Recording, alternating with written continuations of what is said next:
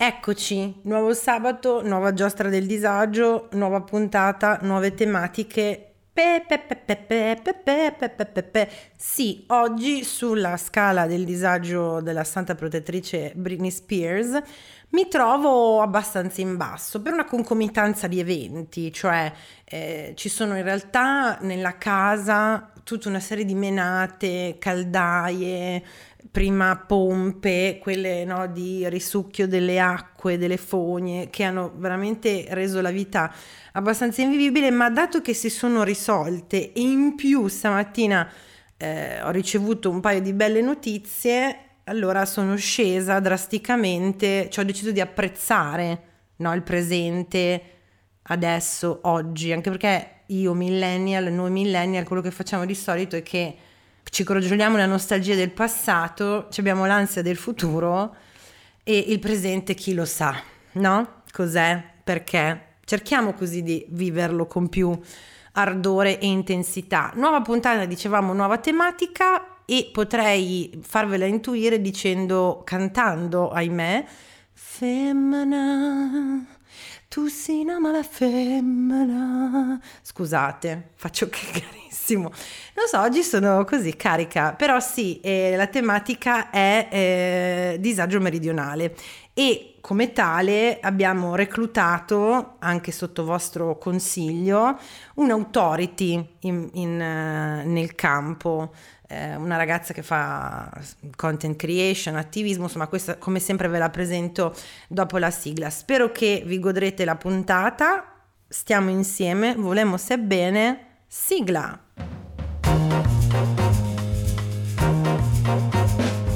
Gli ascoltabili presenta il podcast del disagio. Condividere la sfiga sotto la guida delle stelle.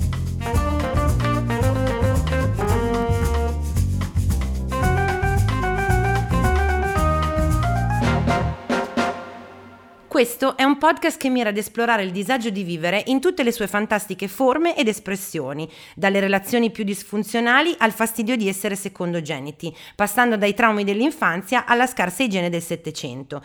Alla fine di ogni puntata stabiliremo insieme la gravità di ogni tipo di disagio, non perché serve effettivamente a qualcosa, ma semplicemente perché ci piace lamentarci.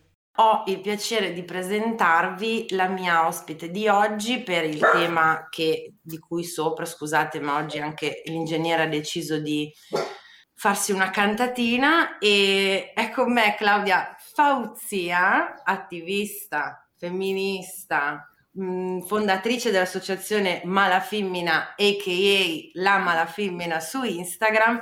Ciao Claudia, come stai? Ciao, grazie mille per l'invito, è un piacere essere qua. Eh, sto abbastanza bene. Se non sbaglio sei reduce da una specie poi anche un po' di vacanza barra però tour de force in giro con varie tappe? Tantissime, tantissime. La richiesta di parlare di femminismo e questione meridionale mh, è cresciuta negli ultimi mesi e, ehm, e dentro l'associazione diciamo che in questo momento perlomeno sono un punto di riferimento, quindi fanno andare me ai, ai vari eventi e sono stata sì un po' in giro per l'Italia, da, da, nord a sud, cioè abbiamo fatto Calabria, abbiamo fatto Puglia, abbiamo fatto, siamo state a Bologna, eh, quella di Milano diciamo, non ci siamo andate in presenza ma l'abbiamo fatto online, però insomma sì, tantissimi incontri. Bene, bene. Io infatti il, io ti ho scoperta, ti ho incontrata su, su Instagram grazie a una segnalazione di diverse mie eh, followers che nei vari, nell'affrontare i vari disagi esistenziali come facciamo noi nella mia community, loro da o lavoratrici o studentesse fuori sede eh, di varie provenienze quando poi si è trattato di dire, ma perché io chiedo sempre, no, di quali disagi vorreste parlare, cos'è, quale, questione vi attanaglia in questo periodo della vostra vita o da sempre? E loro mi hanno detto ah io sono di sono pugliese ma vivo a Milano. Ah io sono siciliana ma vivo ma anche per dirti in Olanda. E ho sta, sta cosa che mi pesa addosso. Lei ne parla molto bene lei è molto brava lei ci piace assai perché non la inviti? Invitiamola assolutamente, eh, come in questo caso appunto authority del disagio meridionale, femminista, ce le hai un po' tutte, cioè ce le abbiamo un po' tutte. Oddio, non so se mi sento tanta authority e non mi sorprende che sia emerso questo disagio, però mi chiedo, quando tu, quando tu mi racconti, insomma, che qualcuno te ne ha parlato, se ehm, dieci anni fa sarebbe successa la stessa cosa. Intendo dire che un, un disagio che secondo me è, me è, emerso negli ultimi tempi come disagio, non tanto che questa questione non sia esistita, ma prima, prima veniva percepita come il naturale corso delle cose. Uh-huh. Cioè lo devi fare, capito? È come mettere in dubbio il sole, no? Uh-huh. Sorge, mh, mm, non sappiamo se sorgerà domani, però lo diamo per scontato. E così era il fatto che, adesso parlando di fuori sede, che la gente di, dal sud prevalentemente se ne dovesse andare fuori o per studiare o per lavorare. Quindi non veniva percepito come un disagio, che poi alla fine lo è, cioè un grandissimo uh-huh. disagio quello di dover uscire. È un'emigrazione forzata interna. Sì, sì, sì, sono d'accordo. Infatti, se eh, l'esempio che facevo appunto su, su Instagram per quanto mi riguarda, perché allora io di origini sono per metà pugliese e metà parmigiana, però io la mia parte pugliese l'ho vissuta poco, nel senso che io proprio sono nata a Parma, quindi mio padre è pugliese, ho vissuto attraverso di lui tutta una serie di cose. Nella mia infanzia ho visitato, però suppongo che appunto in un che ne so, nord Italia, io vengo comunque percepita come persona del nord e quindi questa cosa non si non la vivo tanto io e non si percepisce tanto da fuori, ma da italiana a Londra, perché secondo me la questione della meridionalità, e poi mi dirai tu se mi sbaglio, non è secondo me solo dal nord Italia al sud Italia, è proprio dal nord di qualsiasi cosa al sud di qualsiasi cosa. Cioè, dal momento in cui c'è questa, mh, fai questa differenziazione, poi un italiano è un meridionale a Londra. Non so se mi si ho reso l'idea per dirti. Sì, sì, diciamo che, che il sud è sempre relativo e soprattutto per come lo intendiamo noi dentro l'associazione non è neanche un termine locativo, cioè nel senso tu non, magari in Italia sì, no? Perché ha un, un senso storico, certo. però se interpreti la persona del sud come una persona che vive eh, una condizione di marginalità, uh-huh. la persona del sud può essere per esempio una persona non eterosessuale in un mondo in cui l'eterosessualità è considerata la norma, no? Quindi sicuramente una persona anche del nord che va, che è costretta a emigrare dal proprio paese per questioni lavorative o per altro, o anche per questioni legate adesso ci vuole alla, all'omobitransfobia, uh-huh. è, è, sicuramente una parte del sud con cui noi desideriamo allearci. Però per, per smorzare questa serietà che mi caratterizza, dopo aver saputo le, le, tue origini, mi viene spontaneo chiederti se tu preferisci la burrata o il parmigiano. Um, sai che non mi sono mai posta questo problema nella mia vita, proprio mai perché non so, sai, forse sono una parmigiana tipica perché non, non, vivo l'orgoglio parmigiano per niente, non so come dire. Ho reso, cioè, Quindi stai rispondendo senza rispondere. Forse sì. Questa è una tecnica sì. narrativa interessante. No, ti spiego, se parliamo, allora, se parliamo di formaggio, strettamentissimamente è la burrata senza ombra di dubbio, cioè proprio tutta la vita anche se la burrata è meno sostenibile, cioè mi spiego, in un'alimentazione eh, equilibrata, tutti i giorni la burrata potrebbe essere problematica. Il parmigiano mi dicono dalla regia che sia un po' più leggero, sia senza lattosio, sia più, capito? Cioè te lo puoi ah, gestire meglio sì, in una... Sì. Okay. Poi magari ne mangi un po' meno a livello di quantità, no? Perché se la burrata la inizi, cioè te la devi mangiare. Eh, capito, brava, sono da... Esatto, esa- sì, la burrata ti ci tuffi dentro, precisamente. Però aspetta, perché io eh, ci siamo buttate nella conversazione, ma non ti ho chiesto a che livello di disagio della scala Spears ti troviamo oggi, come ti promisi, e in, spiegandoti che la comunità del disagio è caratterizzata dalla protezione di un'unica, no, in realtà tante sante, ma una in particolare, la santa protettrice del disagio, e che è Britney Spears. Chi più di lei è sopravviv- sopravvissuta no? a diversi disagi, difficoltà. Ma, ma, questo, tutto questo esce dalla tua testa, giusto? Cioè, è originale. No, super interessante. Sì, ok, sì. Britney Spears, ti seguo. sì, ma in realtà è venuto, co- cioè, non è che un giorno mi sono svegliata, è, è, il risultato di tutta una serie di ragionamenti no? e, e quant'altro, ma vabbè, considerando che una scala da 0 a 10 fai, scusa, 0 a 12, in cui però 0, 1, 2, 3 troviamo una Britney ehm, piccola bambina, promessa della musica fresca di Louisiana che ha davanti con tutta la sua carriera e, e tutta la sua vita, eccetera. 7, 8 c'è una Britney che prende coscienza di se stessa, eh, ha avuto il suo primo singolo di successo, è una pop star internazionale, vorrebbe cominciare ad avere un po' di autonomia decisionale nella sua vita, ma le stanno addosso 11 e 12 invece paparazzi, TSO 666, ombrello, parabrezza, eccetera. Ah, io mi, mi, trovo a 6-7 anni da, in base a questa scala e, e, direi che se il pronostico è quello del TSO vorrei fermarmi qua. No, eh... no ma non è l'età anagrafica, no?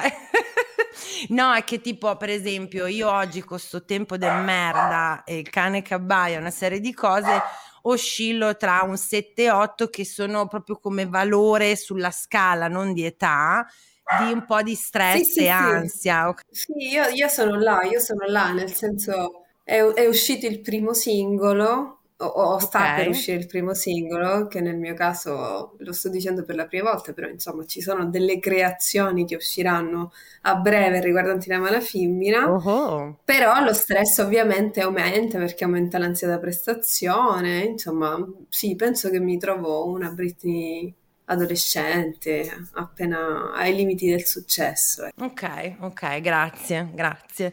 Dunque, eh, la, mm, sì, la richiesta che io ho fatto a, mm, poi alle, alle, alle, persone della mia community è stata, bene, noi invitiamo eh, la Malafimina, lei ci racconterà eh, magari qualche episodio appunto del, che, le, che per lei caratterizza appunto questo tipo di disagio nella vita, nelle situazioni, può essere qualsiasi cosa che tu voglia, cioè se è stato un episodio recente, un qualcosa che ti ha raccontato qualcuno, perché qua nello spirito della condivisione, dell'esorcizzazione di questo disagio non siamo soli, ce l'hanno anche gli altri sostanzialmente. Sì, sì, sì, no, e questo è importantissimo perché poi se riesci a capire che ce l'hanno anche gli altri, ti rendi conto di come il disagio sia sistemico, cioè non è nella tua vita perché hai fatto determinate scelte o per chi sei, ma perché c'è una società attorno a te che magari fa un po' schifo, ha degli aspetti non del tutto carini. Eh, ma quando parli di disagio meridionale, a me viene in mente un episodio che non è tanto brutto, però a me ha creato un disagio allucinante mm-hmm. di circa due anni fa, quando per la prima volta mi chiamavano da Milano eh, io avevo appena iniziato a fare attivismo online, divulgazione, eccetera, quindi avevo tutta questa spinta molto grande a cercare di fare bene, di parlare bene. Niente, mi chiamano da Milano e vogliono fare un'intervista e tipo super emozionata, wow, anche eh. a Milano interessano queste questioni. Ehm, c'era una persona che si doveva occupare dei trasporti di tutte le persone che venivano intervistate, okay. che venivano da tanti punti del, dell'Italia. Allora, a un certo punto dice, eh, ragazze, fatemi sapere che treno prendete perché così ve lo rimborsiamo. Ok. Io a quel, in quel momento vivevo a Palermo. A Palermo, se prendi il treno per arrivare a Milano, ci stai per lo meno 24 ore se tutto va bene se riesci a attraversare il, lo stretto di Messina. No? Quindi questa, questa nonchalance di dire fatemi sapere il treno che prendete senza sapere che io vivo in un'isola e che il profondo sud dell'Italia tu non te ne stai neanche accorgendo perché magari vivi in un, in un posto dove, che, che, è ben servito dai mezzi, dove per raggiungere Milano è comunque caput mundi, no? È, ehm, è, facile, non te ne rendi neanche conto del tipo di disagio che viviamo qua. In termini di trasporti poi c'è disagio allucinante, allucinante. Cioè in treno non, non, si può andare in Sicilia, tranne se non vuoi fare un percorso che va da Messina a Palermo e quello ci riesci, però se vuoi andare in altri posti totalmente no. E sul tema trasporti devo raccontare pure questa, perché una esperienza invece molto positiva per me è stata quando mh, ci hanno invitato a Gratteri, che è tipo un paesino in una montagna sopra Cefalù, dico Cefalù perché magari si conosce di più, comunque Ok. provincia di Palermo. Mhm. Ci invitano là, il paese di 5.000 abitanti, vogliono fare femminismo, corriamo perché è Wow, una cosa esatto. molto, molto bella. Ok, eh, tentiamo di arrivare là, ci mettiamo nella mia macchina, quindi questa volta no- zero affidamento sui mezzi pubblici. Google Maps ci fa andare in una stradina secondaria e ci sono delle buche allucinanti che sembrano tipo, eh, non lo so, che lì trovi la lava, che vai al centro della terra.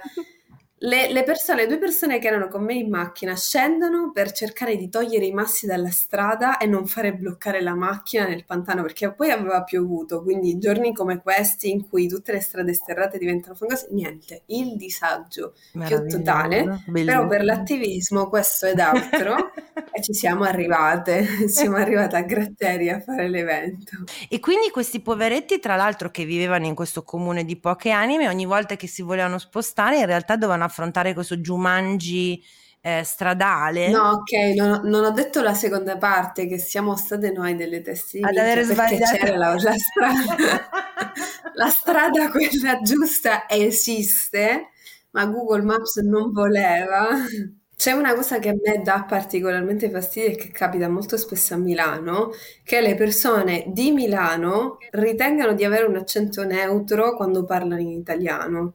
E questa cosa, oltre ad essere falsa, ovviamente falsa, mi dà fastidio perché reitera lo stereotipo di, lo stereotipo no, la, la- la credenza di essere il centro dell'universo. Cioè, ma come ti viene in mente? Non ci avevo mai pensato che va- eh, con l'inglese vale la stessa cosa, cioè i londinesi tendono a pensare che eh, l'accento londinese, quello se vogliamo più diffuso, sia quello neutro, quando in realtà è un accento.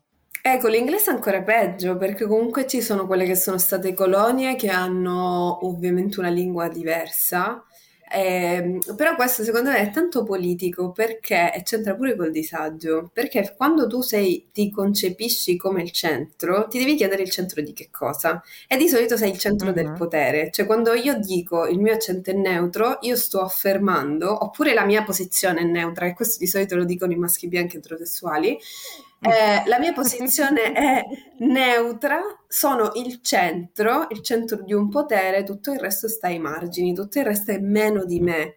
Che sia una condizione geografica, che sia una condizione di genere, anche di ricchezza eh, o di colonialismo, perché nel momento in cui Londra poi dice Eh sono il centro e stai dicendo che l'inglese che si parla in Giamaica, l'inglese che si parla in- anche negli Stati Uniti, non ha l'accento puro perché è una colonia. Cioè, c'è tutta una, una narrativa molto problematica. Beh, gli inglesi questo lo pensano, ma non è che è una mia impressione, credo che di questo loro siano convinti, anche perché se vuoi storicamente e politicamente, effettivamente avendo colonizzato, in un certo qual modo lo sono stati eh, detentori del potere di un certo tipo economico, no, geografico, politico.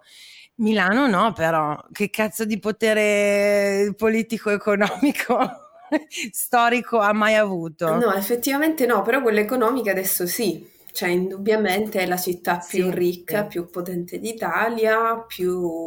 dove ci sono più opportunità, perlomeno si racconta così, no? Milano. Quindi in un certo senso è al centro della narrativa. E poi come si racconta anche come territorio in cui passano tante genti e sono poche le persone che sono autoctone di là. Quindi un po' si perde questa cosa di- del legame col territorio, che invece in Sicilia è fortissimo. Molto spesso, a parte che comunque il dialetto è abbastanza diffuso, però perlomeno io mi sento molto più rappresentata se dico sono siciliana che non se dico italiana. E questo un po' perché il concetto di... Questo si lega un po' a- al concetto di cittadinanza eh, che io trovo molto legato al fascismo, no? La costruzione dell'Italia dentro determinati confini nazionali e quindi l'espulsione di alcune persone dissidenti eh, fuori dai confini nazionali dal punto di vista metaforico e non, hanno creato l'italiano e questa per me è un'accezione, diciamo, non con cui non mi rivedo e che rifiuto un pochino perché, perché è molto, molto fascista secondo me. Invece quella, diciamo, rivendico molto l'appartenenza territoriale alla Sicilia perché, perché intanto è stata un, un territorio molto soggiogato e marginalizzato e poi perché non lo intendo in quel senso, cioè non nei confini geografici della Sicilia, ma come un, un, rivendicare l'appartenenza a un territorio, a una tradizione, ad una lingua, ad una comunità.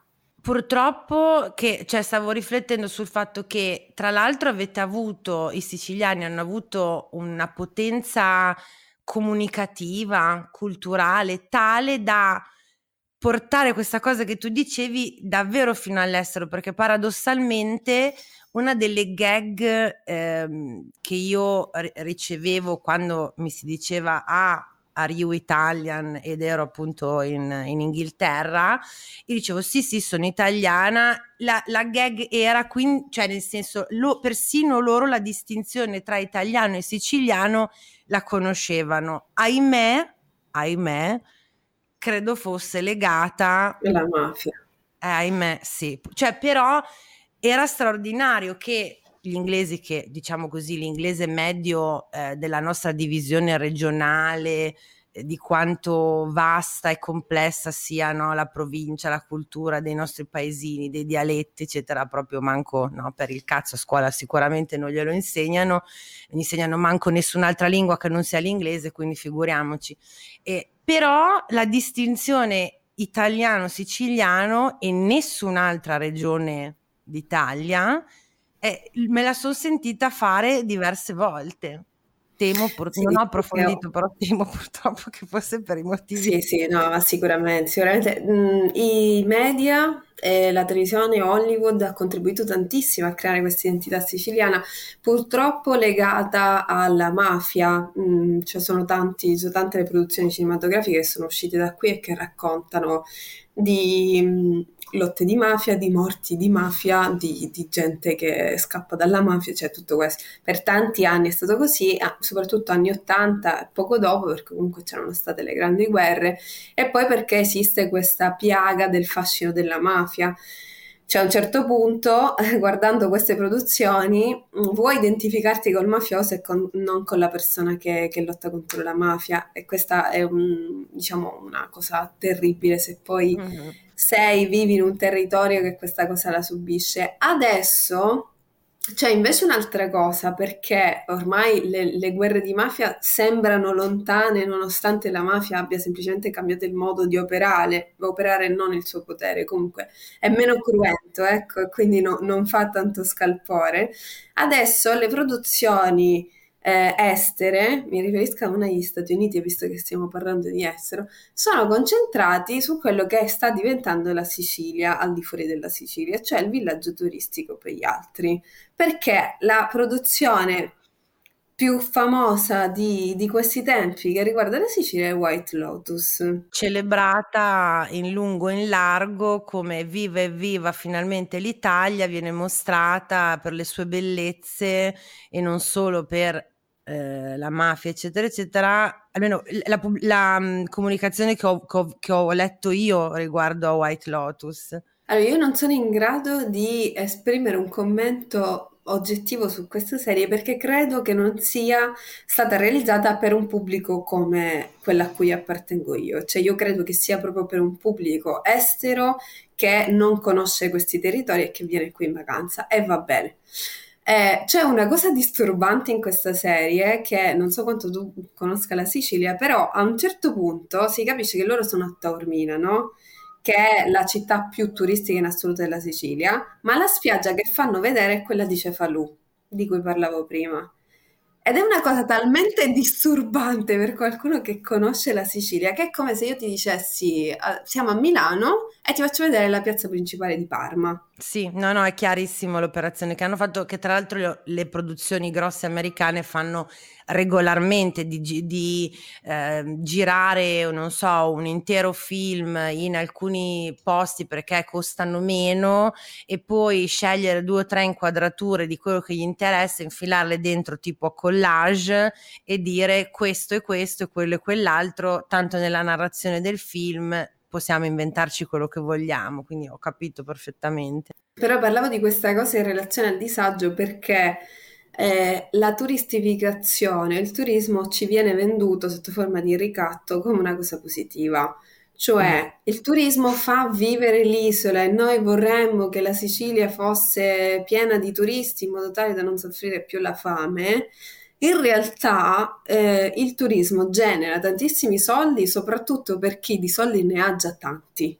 Perché so, eh, per esempio il caso di Taormina è esemplificativo, hotel lussuosissimi, 5 stelle, incredibilmente grandi, quelli che si vedono in White Lotus, ovviamente sono, il proprietario è uno, di solito è un maschio bianco eterosessuale, cis, e uh, guadagni un botto, però diciamo poi le, la ricchezza, perlomeno quella economica, va a cascata, tanto che l'ultimo chiodo della carrozza, cioè chi lavora nell'ambito dell'alberghiero, turistico e ristorazione, è uno schiavo, cioè sfruttato al 100%, contratti in nero, pagato una miseria, però ci, viene, ci continua a essere venduta come una cosa che ci salverà. Questo credo che mm. sia il massimo del disagio meridionale.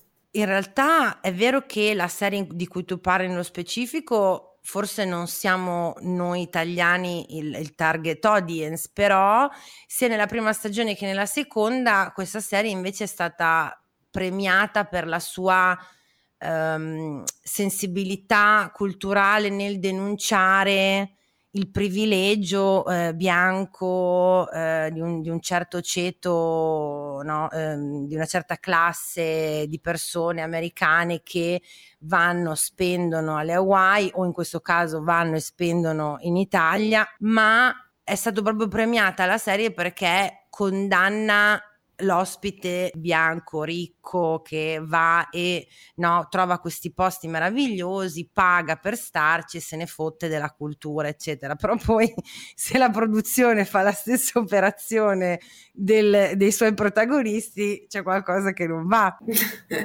Ma io è che non l'ho capita realmente questa cosa, cioè io comprendo la critica ne ho lette parecchie, ma io in questa produzione non ce la vedo, per cui credo che sia proprio un, un problema mio, nel senso non, rie- non sono il target, non è stata fatta per me, non sono forse abituata a questi contenuti, quindi io ma l'ho detestata sta serie. credo, possiamo dire che forse eh, ti ha è, tocca troppo da vicino proprio dei posti tuoi. C'è anche questo fattore, eh sì, forse. C'è una sensibilità spiccata, ovviamente, in questo, sì, quindi non, non faccio testo. Cioè, diciamo che se eh, bisogna scegliere quali. un discorso un po' del cazzo, però suppongo che se il target effettivamente è, non lo so, il eh, Tom Smith della, della Louisiana, redneck, eh, con eh, tutta una serie di privilegi, eccetera, e vuole spiegargli che, oh, guarda, che non è che puoi andare nei posti, no? Sventolare il dollaro e, e fare come cazzo ti pare. Apprezz- apprezziamo il bicchiere. Io sono una che guarda il bicchiere mezzo pieno, capito? Cerco sempre sì, di sì, trovare. Sì, no, assolutamente. Però guarda, ti, ti racconta anche questi due, due, episodi che non riguardano la Sicilia, però che mi sono stati raccontati da due attiviste femministe, una pugliese e una sarda. E inizio da quello pugliese perché quello sardo è peggio. E... Ciao, sono intelligenza artificiale. Per gli amici AI. Cecilia Zagarrigo mi ha invitato a confrontarmi con Bernardo Cumbo, Roberta Bonacossa e tanti altri famosi divulgatori. Gli ruberò il lavoro? Scopritelo ascoltando Intelligenza Reale. In Puglia eh, vengono implementati alcuni servizi di trasporti per raggiungere mete turistiche di solito, quindi per esempio il pullman che va dal, po- dal paesino X alla spiaggia Y solamente d'estate, quindi sono servizi per turisti. Se tu sei una persona che abita là, ti attacchi al tram perché eh, devi avere la tua macchina privata, chi se ne frega di te, l'importante è il turista. E questo diciamo creepy, però insomma è quello che viviamo. In Sardegna invece io ti invito a farti un giro sui commenti di TripAdvisor delle spiagge della Sardegna, proprio se tu dici non ho niente da fare e mi voglio passare questa mezz'oretta orribile tu puoi andare là e spulciare un po'. Troverai delle persone, dei turisti, purtroppo italiani, che si lamentano del fatto che le spiagge sarde siano popolate di persone sarde. Perché se sono spiagge per turisti, le persone sarde se ne devono andare perché sono troppo rumorose, di solito portano pure i figli e si portano il cibo in spiaggia, questi selvaggi, quindi dovrebbero andarsene. Guarda, fanno bene, secondo me, i Maddal- io non so se conosci la Maddalena come isola in Sardegna, eh, un po' particolare perché loro si reputano un po' meno sardi perché sono un misto no, di tante, sono un misto di napoletani, veneziani, genovesi, no, di derivazione perché sono un'isoletta dell'isola, però eh, cioè poi non ti stupisci se i sardi o i maddalenini o chi è di un'isola c'è anche un po' di antipatia perché arriva sull'isola magari tre, due settimane all'anno, vuole i servizi, vuole le cose e non vuole rotture di coglioni, se poi devono anche lamentarsi della presenza degli autoctoni, questa proprio mi è nuova, cioè non l'avevo mai sentito. I disservizi, il milanese che fa, uè, ma qui non c'è mai un cazzo da fare, uè, non lo so fare l'accento milanese assolutamente, eh, o che ne so. Eh, sembrava un incrocio col napoletano comunque, era una cosa interessante. Può essere. Eh, però addirittura della, di lamentarsi della presenza de, degli autoctoni nelle loro spiagge mi sembra po' too much. Beh, su, sulla Sardegna, Benedetta Pintus, che è appunto un'attivista cagliaritana, eh, raccontava che la Sardegna, siccome è poco popolata, è autosufficiente in termini energetici, cioè la, l'energia che si produce là basta per le persone che ci vivono. Cosa succede? Che quando arrivano i turisti, perché sono tantissimi, ci sono problemi legati a, all'energia perché se ne deve produrre molta di più rispetto a quella che sarebbe necessaria per l'isola.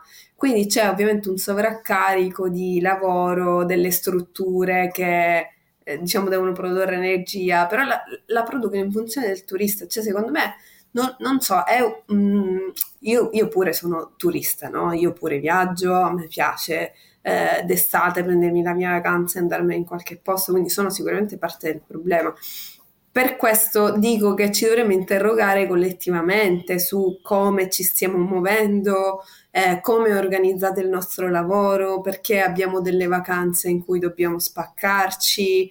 Mm, cioè, una riflessione collettiva aperta e che rifletta sì, bene sì. su quello che stiamo facendo è difficile, capisco che sia difficile eh, ogni volta che devi prendere una decisione, ti dicevo prima no, dei nostri viaggi che organizziamo in macchina, porci il problema di dove stiamo andando, quali risorse stiamo usando, i soldi che vengono guadagnati, vengono guad- cioè se vai a stare appunto che ne so, un Airbnb o ti usi un ristorante, cioè mangi in un ristorante, ti fermi in un certo posto, accer- cioè fare caso che magari vadano no, alla persona appunto eh, autoctona che deve sopravvivere di effettivamente le risorse del turismo e non il solito grande catenone non è facile perché uno poi deve anche vivere tipo.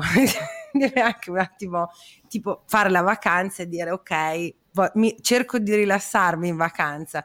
Come si può fare a farla in maniera um, no, etica, sì, etica senza impazzire.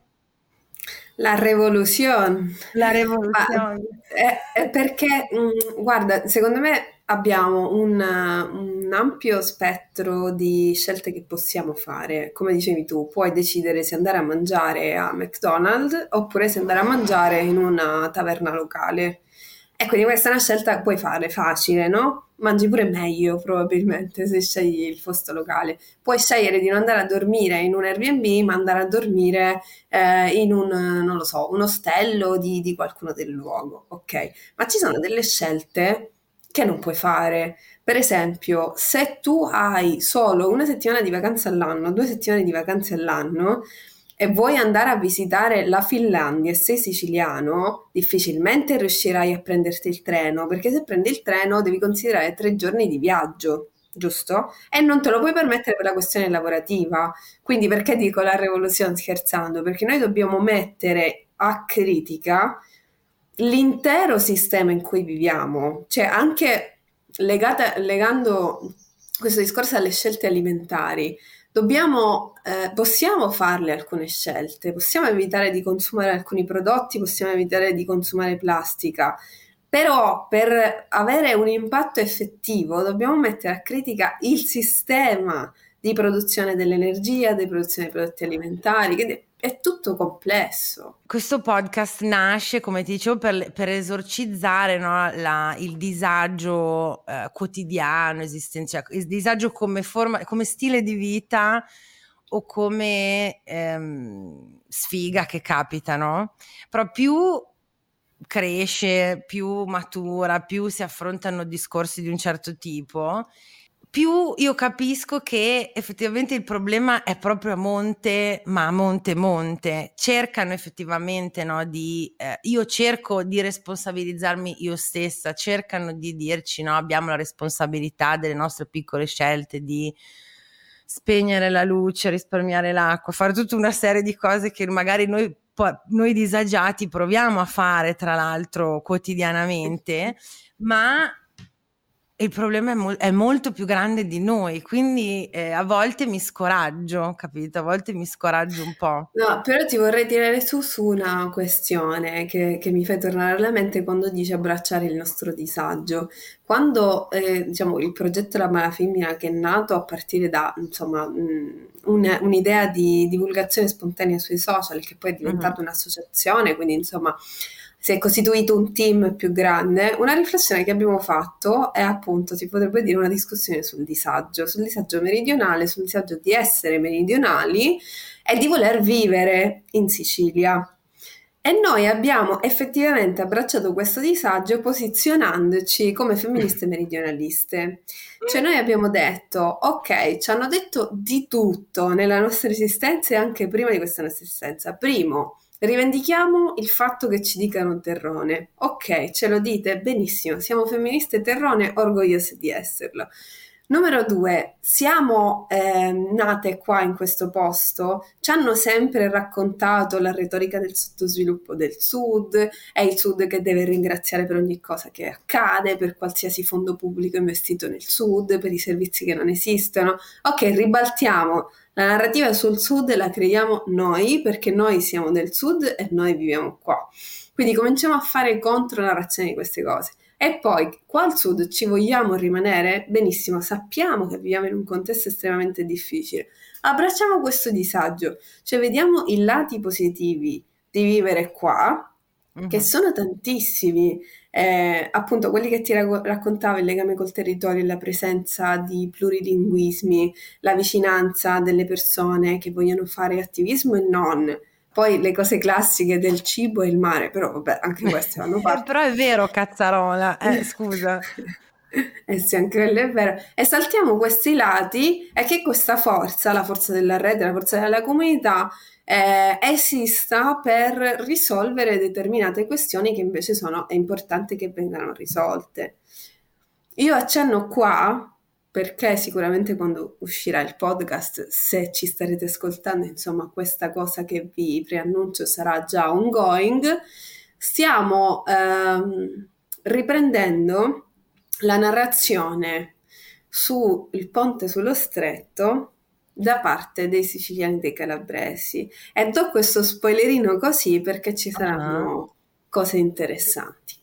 Ah, ci picchia. Questo è uno, è uno dei, uh, come possiamo definirli, uno dei pilastri della discriminazione nei confronti del, del sud, dell'organizzazione del sud, della infrastrutture del sud, eccetera, eccetera. Se è un mostro. Vedrai, vedrai.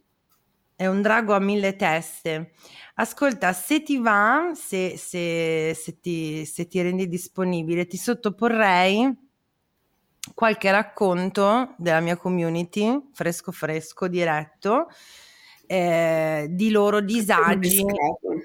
Sì, di loro disagi da persone appunto, secondo me eh, eh, abbiamo diverse provenienze e diverse collocazioni. Partirei con Maria Francesca che dice: Dalla provincia di Napoli ho ben deciso di stra- trasferirmi per studio a Venezia. Quando sono andata la prima volta per vedere la casa, non avevo, non avevo mai visitato Venezia. Fai due foto, tutto bello, tutto magico. Nell'esatto momento in cui attraversavo tranquillissimo un ponte, passa sotto di me un gondoliere che urla e userò un termine che solitamente non uso per leggere quello che scrive Maria Francesca, aperte virgolette, questi terroni di merda, chiuse virgolette, il gondoliere appena lei è arrivata.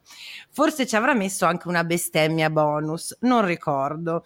Ovviamente non ce l'aveva con me che ho dei tratti da finlandese, ma il benvenuto è stato questo. Per qualche mese ho regolarmente perso ogni vaporetto che dovevo prendere, non perché arrivassi tardi, ma perché ero abituata a casa dolce casa, pensavo, no vabbè, non può essere così puntuale e non salivo e poi they were indeed così puntuali. Ora sono anche troppo integrata con tanto di tessera sanitaria veneta, l'unica cosa che non riesco a mandare giù è la R di Marghera, che immagino sia un po' moscia forse, ma Marghera, non saprei, non conosco... Ma ne idea, ma mi ritrovo in molte cose. Boh, non lo so, io credo che il pregiudizio sulle persone meridionali sia ancora vivo e vegeto nella nostra nazione, purtroppo.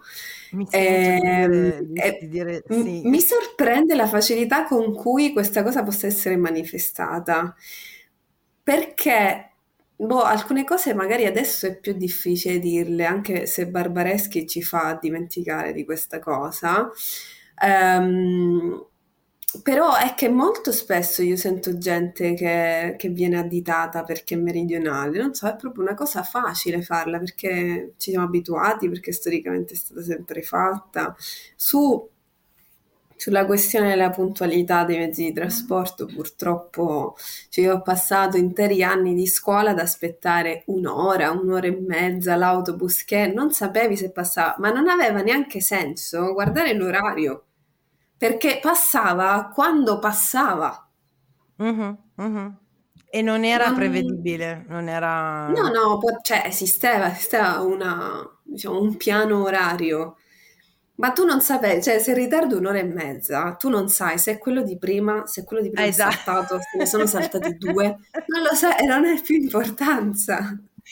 E comunque, a conferma di quello che ti dicevo, però io e mia madre, eh, turiste, a Stoccolma comunque io sta cosa del, dell'asse nord-sud indipendentemente da, da dove ti trovi nel mondo perché a Stoccolma siamo rimaste basite anche noi dalla puntualità degli autobus di Stoccolma rispetto a quelli di Parma che comunque sono devo dire abbastanza puntuali. Li erano molto più puntuali però. E quindi si spaccavano il secondo. Sì, ma sai invece sì. un mito che io ho sfatato. Una vacanza a, in Germania Mm-hmm. Eh, non ci hanno mai fatto pagare con la carta, cioè volevano tutti contanti, anche cifre mm-hmm. consistenti, ce n'ho 2 euro, anche 30-40 euro. Okay. Non ce li facevano pagare con la carta e siccome è stata una polemica di alcuni turisti qualche anno fa che sono venuti in Sicilia e hanno detto vabbè c'è stata la lamentela di il barista non mi fa pagare l'acqua con la carta, diciamo, anche questa cosa che noi diciamo sempre fuori è tutto meglio, in realtà non è detto. No, non è detto, effettivamente. Io stavo pensando a dov'è che non, non- non la- non l'hanno presa, ma manco per niente ho dovuto fare mille bancomat pazzi pagando mille, mila euro di commissione. Oddio, però mi è successo, adesso non riesco a ricordarmi dove fossi, però mi è successo. Sono siciliana, questa è mm, del tuo team, meri- team meridione regionale.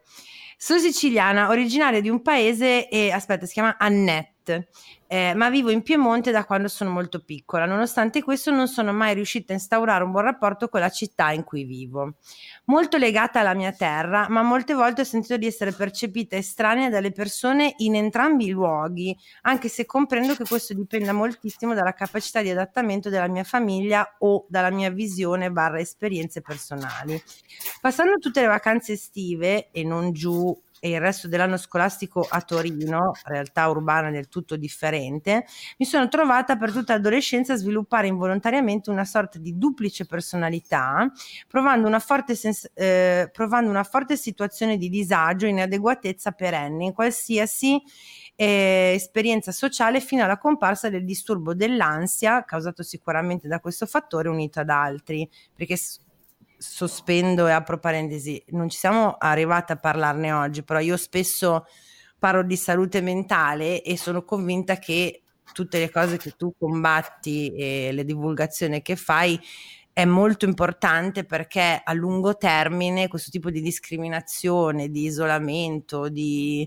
cioè io credo che impatti for- tantissimo sulla salute mentale delle persone, specialmente no, se non ci sono eh, le risorse no, per eh, per parlarne, per conoscerla, per combatterla, eccetera, eccetera, solito discorso. Il mio personale sentimento nostalgico tramandato si unisce in una visione più ampia alla, co- alla conferma che tale migrazione dà le eterne differenze, il progressivo ignoramento e abbandono delle risorse naturali, umane, conoscitive e culturali delle nostre terre.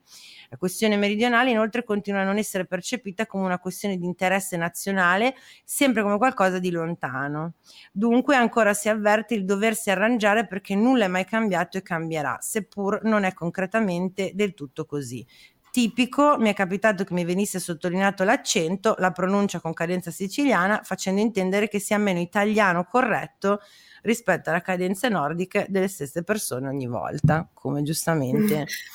Guarda, parto, parto da quest'ultimo punto perché nell'ultimo evento che, a cui ho partecipato a Bologna mi si sono avvicinati dopo l'evento due linguisti eh, abbiamo iniziato a parlare sulla questione di come sia nata la lingua italiana e io non lo sapevo, io sono ignorante in tema di, linguist- di linguistica e mi hanno detto, ehm, ed è, questa ragazza era toscana, non è indifferente sottolinearlo, mi ha detto la lingua, cioè noi ci vantiamo del fatto che la lingua italiana derivi dal fiorentino. In realtà i fiorentini l'hanno rubata dal siciliano, cioè dalla scuola siciliana. Io sta cosa non la sapevo, però la butto lì perché comunque è a mio favore, quindi... Invece su quello di cui parlava Annette, mm, è, è, una questione che sta emergendo tantissimo negli ultimi tempi e, ehm, e, di cui io mm, ovviamente faccio fatica, però non sono la persona adatta per parlarne perché io sono siciliana, nata in Sicilia, cresciuta in Sicilia, ho passato del tempo fuori, però insomma sono tornata a vivere qua e i miei genitori sono siciliani. Secondo me le persone che nascono da genitori meridionali, però al nord, eh, vivono appunto quello che dice Annette, una duplice identità che spesso è così dispersiva che li fa perdere. Cioè non, non è paragonabile alla seconda generazione di tipo etnico-razziale, ok? Uh-huh, Quelle le, uh-huh. sto, le sto tralasciando perché è un altro discorso, però le seconde generazioni di migranti interni non si sentono spesso appartenere né a un luogo né a un altro perché sono ehm, rejected, come si dice, rifiutati da entrambi i lati. Non sono abbastanza meridionali, non sono abbastanza del posto in cui si trovano. Che è la stessa questione dei, dei, dei, mixed race, che è la stessa questione, come dici tu, del, di chi si trova di seconda generazione in un paese. Ed è una questione forse molto più importante di quanto pensiamo, perché eh, il, non, il, il, non, trovarsi, il non sentire un senso di appartenenza verso nessuno, né, né il luogo, tra virgolette, di origine, né quello poi di locazione, Cazzo, eh, io, a me mi ha fatto scappare questa cosa, per esempio. Eh, o, o, magari lo senti, senti questa appartenenza, però tutti ti dicono, eh, tu che vieni da là, non sei come me che, che sono nata e che vivo qua, no? Certo, che poi, certo. ok che le esperienze possono essere diverse, ovviamente ognuno deve fare un resoconto dei propri privilegi, questa cosa non ce la dobbiamo dimenticare mai, però secondo me il punto non è Mm, mettere in discussione l'identità degli altri, è fare leva sui punti che abbiamo in comune. Oh yes. Dunque, intanto vabbè, eh, adesso vorrei leggertene mille, porca miseria. Te ne dico una veloce veloce perché fa ridere. Disagio meridionale, il mio cognome no, non è straniero, si pronuncia come si legge ed è semplice, dai, e il cognome, uh. lei si chiama Gaia Anna di Secli, proprio con l'accento disse Clee Okay. e ci dà l'autorizzazione a dirlo perché se ce l'hai scritto Gaia penso che tu ci dia l'autorizzazione e ha questo problema che nessuno pronuncia bene il suo cognome. Ah, ma ci troviamo, Gaia. Cioè, mm, Valentina è stata l'unica al mondo a riuscire a pronunciare il mio cognome senza saperlo prima. Ah, che poi in realtà, boh, abbiamo avuto questo melting plot, eh, soprattutto al sud Italia, quindi Sicilia, Campania, il Regno delle Due Sicilie. Sono arrivati gli arabi, gli spagnoli, gli ottomani, i normanni, cioè tutti. Ha fatto un E ovviamente, certo, i nostri cognomi sono di tutte le parti, cioè il mio è arabo per dire. E, e molta gente Ah. non riesce a pronunciarlo. Tra l'altro, se vogliamo essere precisissime, la Z di Fauzia dovrebbe essere morbida come in arabo, quindi dovrebbe essere Ah. Che vuol dire vittoria. Quindi io mi sono inventata di essere discendente di una principessa di Persia che si chiamava Vittoria, quindi si Why not? Di nome, ma tanto chi se ne fotte, non lo Chi se ne sappiamo. fotte? eh. Quindi io sono discendente di questa principessa di Persia che è arrivata in Sicilia, era così importante, così femminista, che ha dato il cognome a tutta la discendenza. Mi piace, approvo e approvo e valido co- certificato, cioè nel senso se me lo chiedono dirò che sei discendente di una principessa della Perfetto, Persia. grazie. Dunque, ehm, adesso poi eh, eh, faremo, pro- lo prometto sempre, devo fare una puntata con tutte le vostre mail perché a me fa sempre più piacere, tra l'altro siete sempre di più, ne mandate sempre di più di contributi e io non riesco mai ovviamente a leggerli tutti, quindi comunque grazie e in qualche modo ehm, farò, farò in modo di eh, dare il giusto valore ai vostri, ai vostri racconti. Però Claudia ti chiederei gentilmente di eh, valutare con me se il disagio meridionale è effettivamente ehm, vive e lascia vivere, ovvero sì, è un problema, però in fin dei conti non impatta più di tanto chissà quanti ambiti delle nostre vite, quindi lo possiamo anche un po' ignorare. Stata court, che è un furto linguistico che ho fatto io, ma mi sento pure un po' in colpa. È un'appropriazione culturale, no? Ah, Ma se qualcuno ti autorizza, penso che lo puoi fare, ma lo troviamo qualcuno. Eh, qualcuno per piacere di napoletano può fa- per favore autorizzarmi a usare stata court? Grazie. Eh, nel senso appunto, eh ok, però no- eh, non è magari esistenziale, però invece è diffuso, è in tutti gli ambiti della nostra vita, è in tutte le cose, facciamoci caso. Oppure meh, meh, meh, disagio esistenziale è un problema importante che andrebbe preso in considerazione molto di più perché effettivamente ci appartiene forse a tutti più di quanto ci piace pensare. Allora, siccome su questo ho, fa- ho creato il mio attivismo e l'ho incrociato col femminismo e continuo a dire che non soltanto le persone meridionali se ne devono occupare, ma abbiamo bisogno di alleati privilegiati in questa lotta meridionalista, è assolutamente eh, sirene spiegate, allarme, perché è una questione super importante che condiziona le nostre esistenze, ci condiziona in termini di relazioni tra noi eh, di ricchezza del paese in Se, termini ti- se umani, vi insomma, serve, la tutto- community tutto il del disagio si allea e fa da... Cioè, perché io personalmente poi mi trovo magari se vuoi in un posto con più infrastrutture, con più risorse, con tutta una serie di cose, se posso rendermi utile, eccomi qua, volentieri per la causa. Woohoo!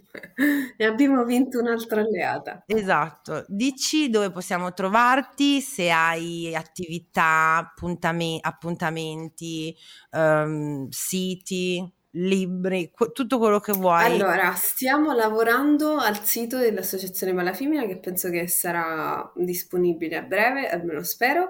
Per adesso siamo su tutti i social, eh, su Instagram la.malafemmina, su Facebook Malafemmina Femminismo Siculo.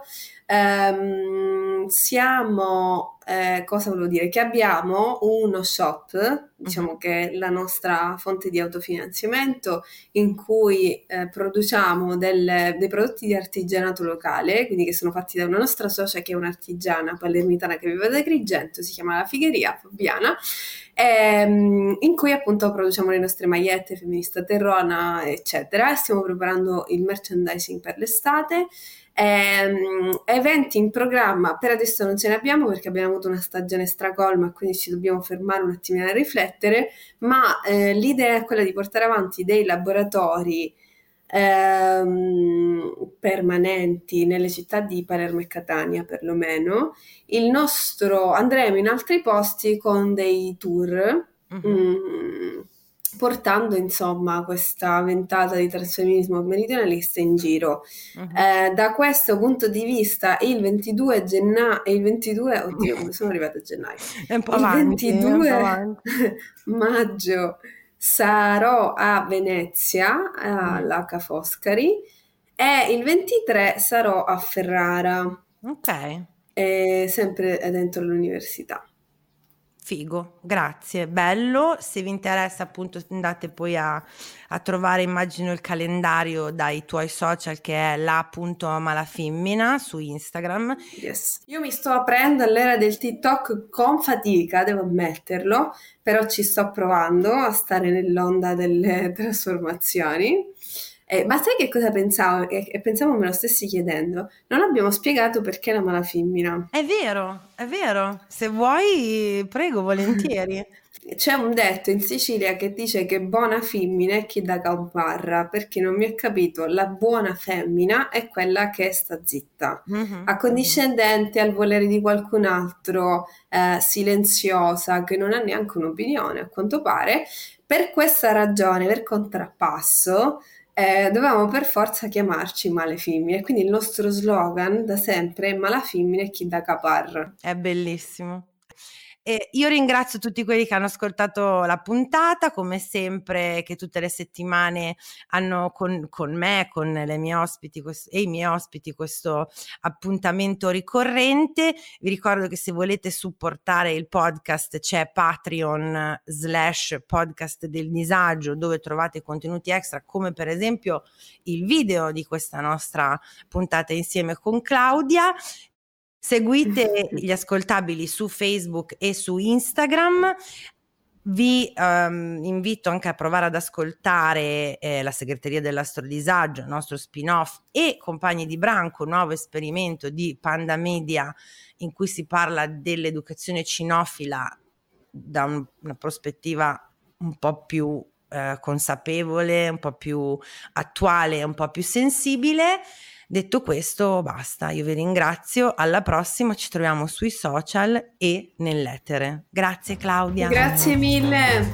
Un bacio, ciao. Ciao. Avete ascoltato il podcast del disagio. Condividere la sfiga sotto la guida delle stelle. Una produzione Gli Ascoltabili.